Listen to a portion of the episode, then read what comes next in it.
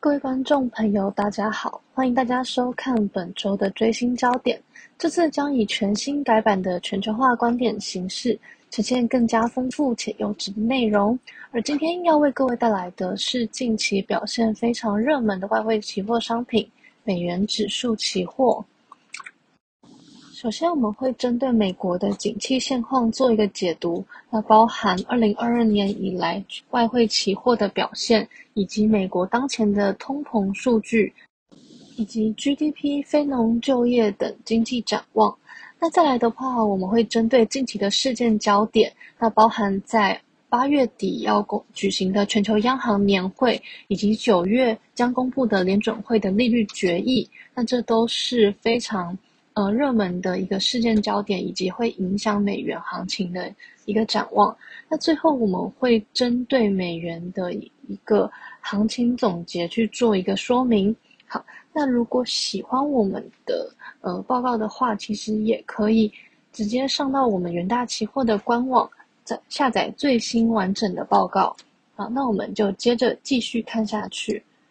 首先呢，针对外汇期货在二零二二年以来的一个升贬值的表现，可以看到美元指数其实是一度飙升至一零九点一四点的。那近期呈现了回落的状况，主要是因为七月美国的通膨呈现降温。那尽管联准会在七月的会议是如期的升息了三码，但鲍威尔也强调说会继续评估经济前景的影响，所以。呃，目前的政策其实是非常具有弹性的。那搭配最新的通膨数据，市场其实解读可能在九月的时候，联联总会的升息步伐可能会放缓，使得美元指数在近期出现了一个比较明显的回落状况。那接着我们看到美元指数的呃货币权重的组成以及央行政策的概览，那可以看到呢，呃，美元指数最大的组成包含在欧元、日元以及英镑的部分。因此，这几个国家的货币政策以及经济形态的转变，对美元指数会造成比较大的影响。那这个地方，我们也整理出了呃五个国家的一个央行政策的概览，那提供给观众朋友们做一个参考。接着，在美国景气的部分，我们着重在通膨数据的解读。那从图中可以看到。呃，最新的 CPI 指数，七月的 CPI 年增率从高点回落至八点五 percent。那包含在核心 CPI 虽然是持稳在五点九 percent，因此通膨后续是否有确实的呃在降温的状况是需要继续观察的。但目前为止的话，其实市场预期通膨压力会随着能源价格的下跌而减轻，这个部分也会使得联准会去放缓他们的升息步调。那图中也可以看到，在呃七月的 PPI 指数也已经连续十九个十九个月超过了 CPI 这个部分呢，它也会显现到呃企业其实是面临巨大的利润压力的，这个部分也会反映到美国整体的一个 GDP 的情形。接着我们看到联准会的一个最新的政策态度。那在七月的时候，联准会是连续了第四次的升息，那调升了联邦基金利率三码至二点二五至二点五 percent 的区间。他在声明中也提及，因为全球的通膨高居不下，因此在这个这一次还是要执行升息三码的动作。但未来的升级步伐会纳入经济展望的评估，也就是说，如果经济衰退的话，那会放缓升息的步伐。那这个态度的。部分也是呈现一个阴中带歌的情形。那我们看到左下角的部分，因为目前美国的 GDP 它是已经连两季的呃负成长了，所以这个部分其实是有落入技术性衰退的疑虑。所以呃，我们可以大胆的预测，这个部分联总会肯定会纳入一个政策考量的。由于目前市场非常关注整个。经济展望是否有衰退的一个情形，因此在近期的一个经济数据的公布其实是非常重要的。那这个部分我们也为呃观众朋友整理出八到九月的一个事件焦点，并从中挑出全球央行年会以及联准会的利率决议，做一个深入的前瞻分析。今年二零二二年全球央行年会将会举行在八月二十五至八月二十七日。这次的主题是重新评估经济与政策的限制因素。这个全球央行年会是由堪萨斯联储所召集的。这个研讨会参与者包括著名的中央银行家、财政部长、学者等。因为在会议上讨论与主题相关的经济问题影响以及政策选择。那么这次呢，也预计会探讨在积极收紧政策之后呢，全球所面对的经济衰退议题，以及后续在政策制定上的方针指引。那由于观察过往的议程，联总会主席都会在第一天的开幕式发表谈话，因此预计这一次的年会，联总会主席可能会在八月二十五日的晚间发表谈话。一些详细内容部分可以继续关注堪萨斯联储所陆续公布的一些细节资讯。